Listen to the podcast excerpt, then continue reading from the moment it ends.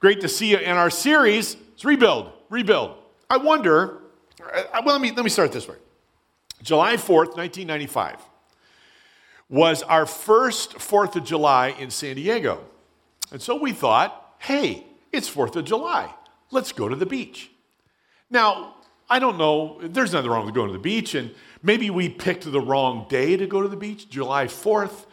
But we thought, let's go to the beach on July 4th. So we did. And we went to the most, the, the beach that we knew the best, which was La Jolla Shores.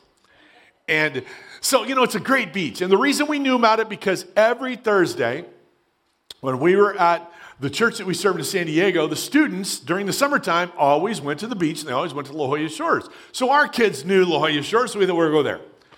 Well, as you might imagine, parking was a bit of a challenge. Okay? But we circled diligently the parking lot and we found a place. And so I had to make a loop to get back into the parking lot or parking space. So Marcy hopped out of the car and she's going to save the space so I could run around. Well, that turned badly quickly because someone else spotted the same space and they wanted it. and they were going to do everything they could to remove my dear wife from the parking space, even to the point of hitting her with the car.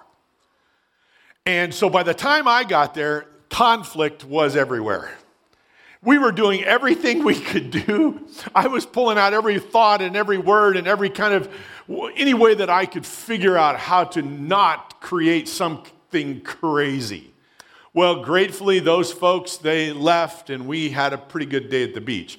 And here's the thing that I want to get across conflict happens. There, there's no way that conflict will not happen in your life and in mine, whether it's at the beach, whether it's in your home, whether it's at work, whether it is in your neighborhood. Conflict happens. Conflict even happens in the church. I wish it didn't, but it does. Conflict happens. And I think some of the times, some of the reasons that conflict happens is just for people. And we just kind of get at edge with one another. And I wonder, have you ever been in conflict? If you haven't, it, you will. You know, there's the encouraging word for today. It, it'll, it'll happen at some point. Conflict happens. Now, there are those unique folks that love conflict. I don't know, I don't know where that comes from. But the reality for each of us is that what are we going to do when conflict arises? I'm always amazed at how quickly and how many things Google can immediately put in front of you. In less than one second, listen to this, in less than one second, if you put in conflict resolution, in less than one second, you will have 478 million pieces of information in one, in less than one second. So, what does it tell me? What does it tell us? It tells us that conflict is a reality. But not only is conflict a reality, resolving conflict is also a possibility. We don't have to live in a place where we're constantly in conflict or constantly in a struggle. We can actually find a resolution to conflict. In fact, I would just leave this with you. Conflict happens even in the midst of the most admirable of pursuits. So, for God's sake, what, what, what do we do? And it's that phrase, for God's sake, that really forms the topic this morning for God's sake. Now, that oath, is, that, that statement is an oath of exasperation. It is an annoyance, a frustration, even anger or surprise. Other, other phrases like it, for goodness sake, for Pete's sake, essentially is the same. But what I want to do is I want to take that phrase and I want to take it into the purest of forms for God's sake. In other words, for the sake of God's good name and reputation. For the sake of God's good name and reputation, can we resolve the conflicts in a way that honors Him? That, that really promotes godliness within our lives? I think we can. And in fact, Nehemiah is going to help us do that. Now, I found a thing that I thought was interesting from the American Management Association they, in the 2019, produced five steps to conflict resolution. Okay? And here are those five steps. I'm just going to look at them really, really fast. First, define the source of the conflict. Define the source of the conflict. So, in other words, you got to find out the information. What is it that's driving this? The second, the second thing is look beyond the incident. Now, what, is, what does it exactly mean? Well, it could be a very minor thing that has just exploded into something major. But look behind the scenes. In other words, it is that part of kind of finding the source of the conflict, but look behind the minor things to the things that are really driving it. Number three is request solutions. Steer the discussion, steer the discussion away from finger pointing and towards ways of resolving it. The fourth is to identify solutions. What are the different ways that we can come to a solution? And then number five is come to a point of agreement. Now, I'm not here to spend a lot of time talking about what the American Management Association has suggested, but here's what I want you to catch 2,500 years ago, that's essentially what Nehemiah did. And what we read and what we discover in Nehemiah chapter number five is we, we discover conflict, but we also discover how conflict is resolved. In the most admirable, admirable of pursuits, conflict has happened. But what does Nehemiah do to resolve the conflict? So we're going to look through a few things this morning that I trust will be helpful because conflict happens in each of our lives. The first thought is this resolving conflict requires listening and understanding. Resolving conflict requires listening and understanding. I wonder if you've ever been on the receiving end of a question like this Are you listening? Now, I remember numerous times when I was in school when the teacher would look at me and say, Gary, are you listening? And I would say, huh? Huh? What, what, what, what, what, what? The point, I think there's a big difference between hearing and listening. Now, if you look at the classical definitions of hearing and listening, they're very similar. They're very similar. But I really do believe that there is something different I might say it this way listening seems to be active hearing. That when I hear something, I begin to act on what I hear. When it comes to conflict, we need to listen, we need to understand. Because if we don't, we're never going to get to the core issues that are driving that which is creating conflict. Nehemiah does this masterfully. Nehemiah chapter 5, verse number 1. Now, the men and their wives raised a great outcry against their fellow Jews. Some were saying, we and, our, we and our sons and daughters are numerous. In order for us to eat and stay alive, we must get grain. Others were saying, We're mortgaging our fields, our vineyards, and our homes to get grain during the famine. Still others were saying, We have had to borrow money to pay the king's taxes on our fields and vineyards. Although we're of the same flesh and blood, our fellow Jews, and, and though our children are as good as theirs, yet we have we have to subject our sons and daughters to slavery. Some of our daughters have already been enslaved, but we are powerless because our fields and our vineyards belong to others. So there's the information that's been laid out for Nehemiah.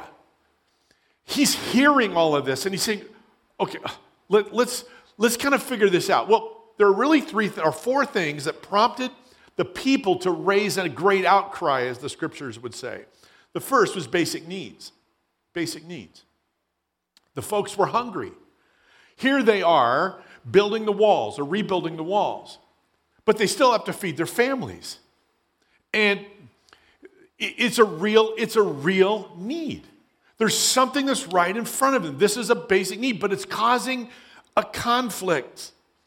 You see, the city, although large, the walls were approximately one and a half to two and a half miles in circumference. And there were very few people living in the city at the time. But now this large group of folks comes from Persia to help rebuild. Now the city cannot support economically the people that are there. So now the basic needs that are there are just not being met. Here's one, here's, here's one way that one writer put it you can't eat walls. You just can't. It's practical. There are basic needs, and this is causing the people to start to have conflict. Just basic things. It's real. Understand, sometimes conflict, as difficult or as challenging it may be, really has, there, there's reality that, that is driving it. It's not something that somebody's making up. That's why listening and understanding is important. Also, there was a debilitating famine. So basic needs, but now add to that a famine. And when the famine comes, what happens? There's just not as much to go around. And so again, this is real. This is not something the people are making up. They're hungry. They will need to feed their families. That's reality. But now there's a famine. Then you add to this extreme taxation. They feel oppressed from Persia. Understand, the Persian king might have said, Oh, go back and rebuild the walls. That's just fine, but keep the taxes coming because I want to make sure that I am well taken care of and, that my court is fed well and, that I can do whatever I want to do based upon the revenue. He's not backing down on the taxes. And he said, and the people are saying, wait a minute, this is oppressive. We, we do not have the money to pay. Plus, we're hungry. Plus, there's a famine. And then the fourth thing is there was ungodly exploitation. So now it starts to even get deeper. You see, every, every slave was to be released according to the law of Moses. Every slave was to be released after six years. And every seven years, according to the law, all the property would be returned to the to the rightful owner. This has not been done. And now, Jew to Jew, what is happening is that they are exploiting and taking sons and daughters and putting them into slavery, a direct violation of the law of God. Conflict is rising up. The people are stirred. And they're telling this to Nehemiah because this, the scripture says there was a great outcry. They're speaking their hearts, they're speaking their minds. These are things that are real, these are things that are happening, and it is creating conflict. When we face conflict, it's really important to have all of the details and the facts and not to jump to a conclusion that it may be unrealistic. It might not be right. Proverbs 18 and verse number 13 says, spouting off before listening to the facts is both shameful and foolish. Conflict happens, and each one of us here today and each one of us joining online are going to have to deal with it at some point. Listen, understand, listen also what James says in 1, chapter 1, verse 19. Everyone should be quick to listen and slow to speak. Listen and understand is the first step in helping to resolve conflict. The second is resolving conflict demands a godly confrontation. Now, this is where the bulk of our, of our time together is going to be is going to be spent. So look at it, look with me at Nehemiah chapter 5, verse 6 through verse 13. Now, Nehemiah says, When I heard the outcry and these charges, I was very angry. I pondered them in my mind and then accused the nobles and the officials. I told them, You are charging your own people interest so I called together a large meeting to deal with them and said, as far as possible, we, we bought back our fellow Jews who were sold to the Gentiles. Now you're selling your own people only for them to be sold back to us. They kept quiet because they could find nothing to say. So I continued, What you're doing is not right. Shouldn't you walk in the fear of our God to avoid the reproach of our Gentile enemies? I and my brothers and my men are also lending the, money, the people money and grain. But let us stop charging interest. Give back to them immediately their fields, vineyards, their groves, and houses, and also the interest you're charging them 1% of the money, grain, new wine, and olive oil. We'll give it back, they said. And we will not demand anything more from them. We will do as you say. And I summoned the priests and made the nobles and the officials take an oath to do what they had promised. I also shook out the folds of my robe and said, In this way, God, may God shake out of their house and possessions anyone who does not keep this, keep his prom, this promise. So may such a person be shaken out and emptied. At this, the whole assembly said, Amen, and praised the Lord. And the people did as they had promised. Nehemiah, what you, what you observe is a threefold response. The first one is he was angered. He was angered. I, I don't know. Have you ever, like me, gotten angry about something? Probably. We, we, you know, that's something that we probably deal with from time to time. And but when you think about this, you read this and you say, he got angry, and you say, well, that's not very godly. He's supposed to be a leader, but he's angry. What's that all about? I, I don't know if you know the name of Francis Schaeffer. Francis Schaeffer was uh, kind of an apologist, uh, theologian, writer in the uh, 50s, 60s, 70s. He wrote a book, How Shall We Then Live? His son, Frankie Schaeffer, made this statement. Listen to this. There are times in which anyone with a shred of moral principle should be profoundly angry. Listen to this. We live in such times. I wonder what it is that, what is it that makes you angry? When you see injustice, do you get angry?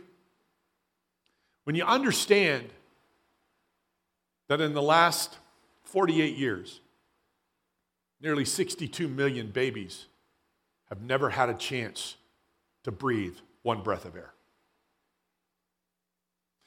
Do we get angry about the 25 million people who are, who are globally trafficked in slavery? Does it make us angry? It should. These are things that should cause us to be angered because they are contrary to godliness. We live in such a time. We live in such a time. And, and, anger without sin is absolutely possible. Nehemiah, here's the way I wrote in my notes Nehemiah got hot and bothered. He was angry at what he was seeing and what he was hearing. Some years ago, I was sitting in my office and having a conversation with a couple. And I can still see it very vividly in my mind. Young couple. They were expecting a child. They had at least one. I think they may, they may have had two. I don't recall that, but they were had come to me to seek some advice and some counsel. And the young lady was, she was um, quite along, quite far along in her pregnancy. She was in tears, and there was conflict between these two. And he sat across the table from me or from my desk, and he said some of the cruelest things I have ever heard a man say to a woman. And I tell you, for the first time, I think probably for the first time in my, my professional ministry life, I wanted to come across the table and just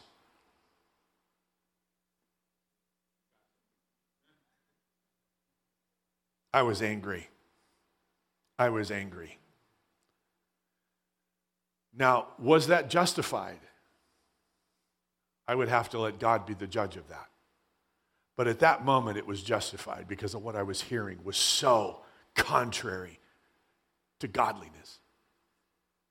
It was, it was contrary to everything, just in just the normal course of kindness, compassion. I don't think they ever resolved their conflicts. What a tragedy. He was angry. And I think for us as the people of God, it is perfectly appropriate to be angry about the things that anger God, that grieve his heart, that hurt his heart. But it's an anger with godliness at its foundation. Ephesians 4 says, In your anger, don't sin. Don't let the sun go down while you're still angry. James 1, my dear brothers and sisters, take note of this. Should be quick to listen, slow to speak, and slow to become angry because human anger does not produce the righteousness that God desires. You see that? Human anger. No, no, no. Godly anger. Because when godly anger comes upon us, we are going to act we're going to respond in an appropriate way to turn the injustice, the hurt, the difficulty, the challenge into something that glorifies God. And that's what Nehemiah does. We can be angry and not sin. The second thing he did, he not only was angry, he pondered. I love that word ponder. Ponder. To ponder something means to consider something deeply and thoroughly. So it's, it's essentially saying he stopped for a moment he was listening and he was understanding, and he was controlling his anger because he had to get himself together before he could actually respond in an appropriate manner. And, and to me, that is so significant. His anger drove him to thoughtfulness. And then from there, the third thing, he was angered, he pondered, and then he acted. You see, if we are just moved by emotion, if we're just stirred and nothing comes from that, in two weeks, we're going to have an opportunity to hear about a brand new opportunity of ministry at Crossroads Church. And I'm really excited about it.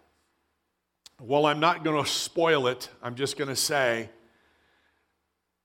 it's a response to a need. To hear that there is a need and not respond is just not what the people of God are to do. When there is conflict, regardless of what, we've got to respond. And Nehemiah is doing that. He's not just angry, he's not just thinking through it, but now he's going to act. And it's in this action that I want to share five thoughts of action towards resolving of conflict. The first is this he shares his example. Now, that doesn't, it might not seem like much, but it's huge. It's huge. My heart was broken last couple of days as I read of a, of a moral failure of somebody I highly respected. It was broken. And now, forever, that example has been tarnished. And I can never look the same as I once did. I'm telling you, the example is powerful. And Nehemiah, Nehemiah is an example of when he's talking about resolving conflict, he says, Look, guys, what you're doing is wrong. Here's what we have done. His example was the first part of his action. It wasn't something that he was going to do, which he will, but it's something he had already done. He was living it. And I just challenge every one of us here this morning and everyone watching online how is your example?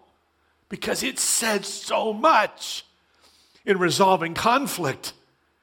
If our example's messed up, what leg do we have to stand on? He led by example, Titus 2 7. And here you yourself must be an example to them of good deeds of every kind. Man, listen to this. Let everything you do reflect your love of the truth and the fact that you are in dead earnest about it. I'm telling you, I am challenged by that. I'm convicted to my core to ask myself this question How's my example? How's my example? The second thing that Nehemiah does, he prioritizes the fear of the Lord. He shares his example and he prioritizes the fear of the Lord. Look at what he says. He says, Shouldn't you walk in the fear of the Lord? And I want to just say to all of us publicly, I'm going to answer the question yeah, we should. We should walk in the fear of the Lord, the awe and the respect and the honor that is due God and God alone. I will tell you something that will be evident in your life when we walk in the fear of the Lord, when we walk in the holy reverence of God. We desperately need it. You see, he says this, it's powerful. Notice, he says, Shouldn't you walk in the fear of our God to avoid the reproach of our Gentile enemies? What? That is a, that's an incredible statement. His statement, the reproach of our Gentile enemies, is powerful. A man by the name of W.E. Sangster, this is what he wrote. He says, Are some people outside the church because I'm inside the church? Because our example is so poor. We don't live in the fear of God, but rather we let culture dictate who we are, what we do, all we say, everything, and we begin to filter. We filter the scriptures through culture rather than culture through scripture.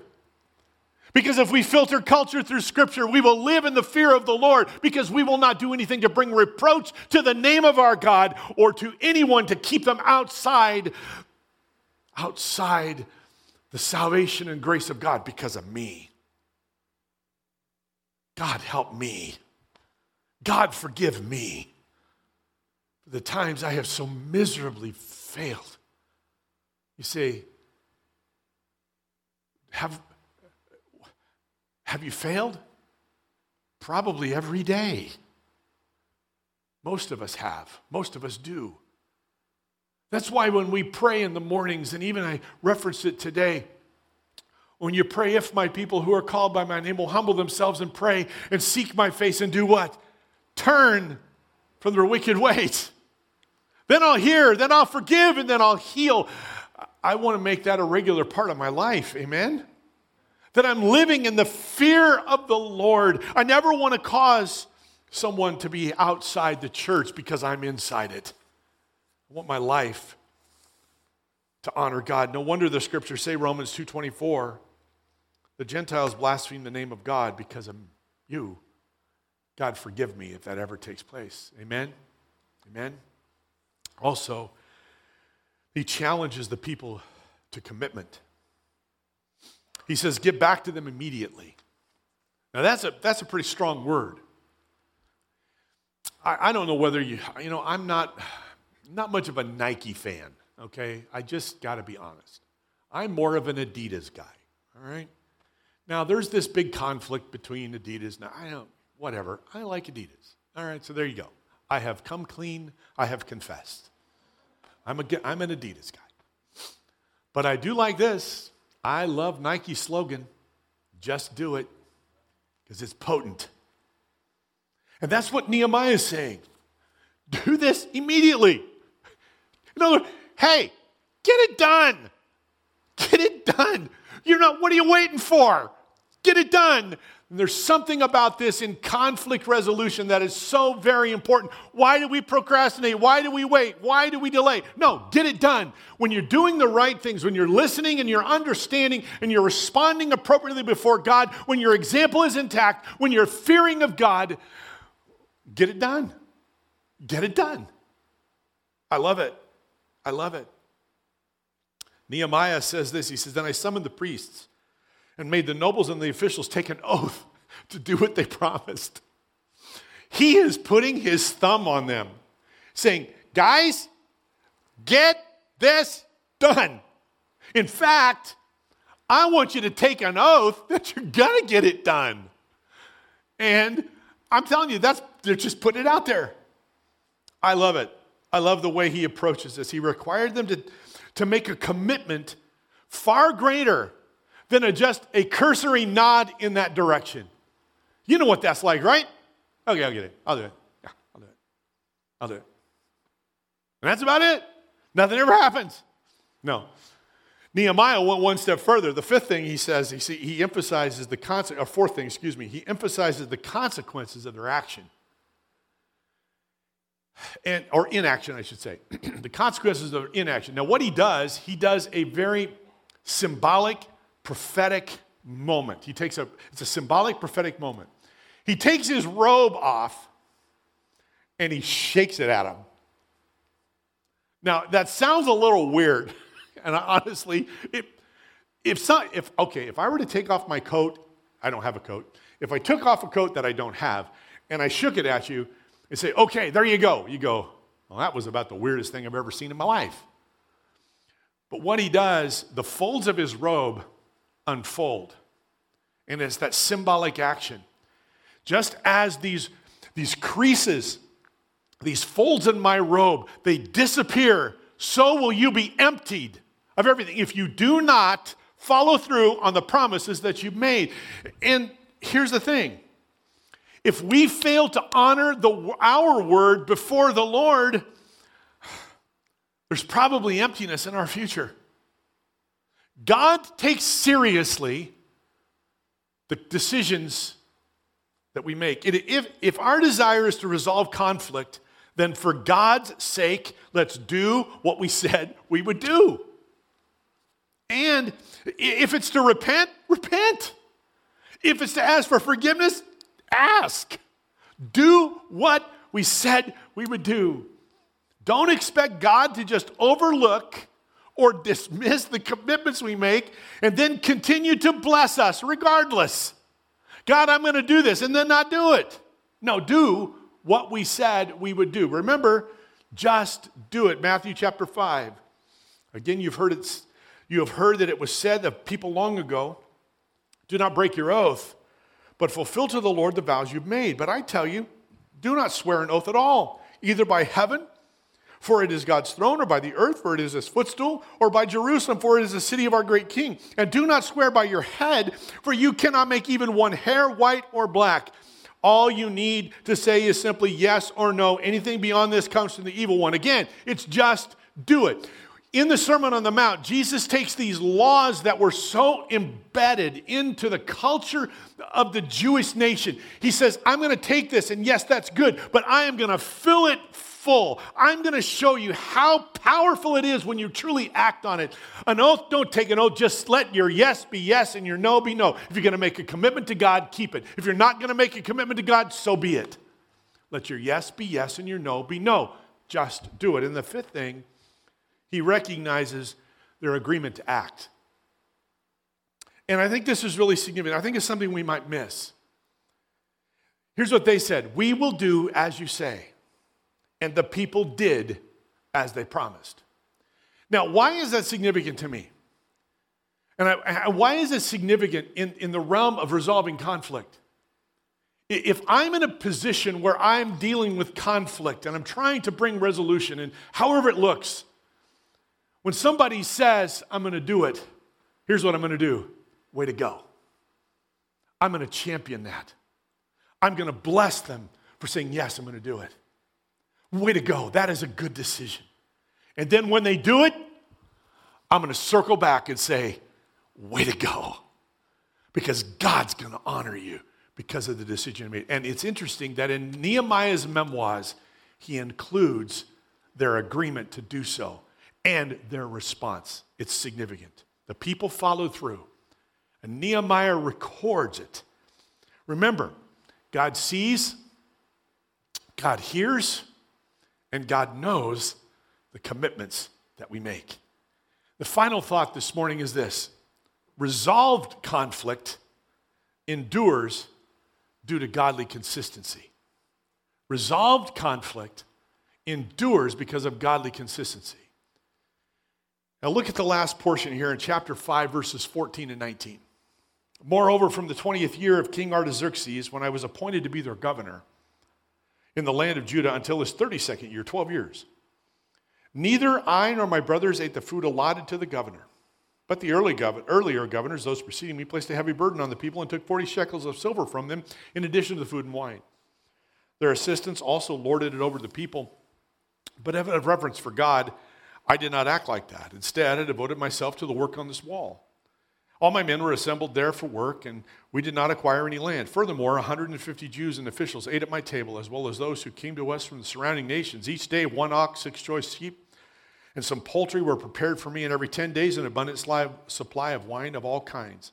In spite of all this, I never demanded the food allotted to the governor because the demands were heavy on these people. Remember me with favor, my God, for all I have done for these people. Now, it's an interesting change of setting. It appears that the story advances 12 years into the future. And now it's that he's looking back. Now, it's perfectly appropriate for Nehemiah to have taken the, the, the, food and the portions allotted to the governor. That wasn't inappropriate for him to do it. He decided not to. He decided not to. And I think there are some things that we see in his character that 12 years later, he's still living them just as he had done when this conflict arose. And I believe what that does, it sustains, it allows conflict to continue to be resolved because of a consistency of character and nature. The first one is this a reverence for God. He, out of reverence for God, it really forms the basis for everything that Nehemiah does. And I think it should for all of us. You want to be sustained not only in conflict resolution for whatever that conflict looks like in your life, you want to be sustained in life and family and work, and neighbors and school, and have a reverence for God. Revere Him, honor Him, respect Him, give Him the glory that is due His name. Proverbs 9 Fear of the Lord is the foundation of wisdom. Knowledge of the Holy One results in good judgment. It's the foundation of wisdom. Can I challenge all of us this morning to let the fear of the Lord be the foundation of all that we are and all that we do? The second thing is that he had a dependence on God. Although it was perfectly appropriate for him to take all of the food allotted to him as the governor, he decided not to. What does it tell you? His dependence was on God, and he lived that out. And what an incredible statement and testimony to the people that he had walked this conflict with, and they had all of the difficulties and the challenges that were there. His life, he said, I just, I depend on God. And God is taking care of me. It's essentially what he is saying. My God will liberally supply, fill until full your every need according to his riches in glory in Christ Jesus. And then lastly, he had compassion for people. When Nehemiah says, Remember me with favor, my God, for all I have done for these people, it shows his love and his respect for the people he served. That consistency of character will sustain the conflict that he walked through, that he heard, that he confronted, that he managed, that he saw resolution accomplished. Because what we're going to learn next week is that they went back to building the wall. The conflict was resolved. And the conflict that was resolved endured because of the character of the leader whom God had put in place of leadership in Judah. Remember, as we close, conflict is going to come. It's going to come. And res- resolution to that conflict is possible. And I believe that Nehemiah gives us some ways to do that. We listen and understand why conflict has reared its head. We, we confront it in a godly manner. And he outlines some things for us to help us do so. Then, if we remain consistent in our faith and life, the conflict that we have seen resolved, that we've dealt with, is going to be sustained. It's going to endure. I want you to pray with me this morning, but before you do, I just want to ask a real quick question. Okay? Ever had conflict? Anybody willing to lift their hand with me? Both hands and foot, you know, get them all up there. Yeah, we all have. Why is it? What is it? What does it mean? It means that conflict happens. But there's a way to resolve conflict in a godly manner. And Nehemiah helps us do just that. Look to him as an example. Look to God's word to help us resolve the conflicts that each of us are going to face. Pray with me. Thank you, Jesus, for today. And Lord, we do pray for all the conflicts that may be occurring, even at this point in each of our lives. Commit them to you. We thank you, Jesus, that you're, help, you're able to help us to resolve them, but help us to put into place the right process, the, the way to do so in a way that honors you. Thank you. Thank you for Nehemiah's life and his example. Grateful for that. And Lord, I pray that in the conflicts that we experience, we'll see resolution. We'll see the outcomes that honor you.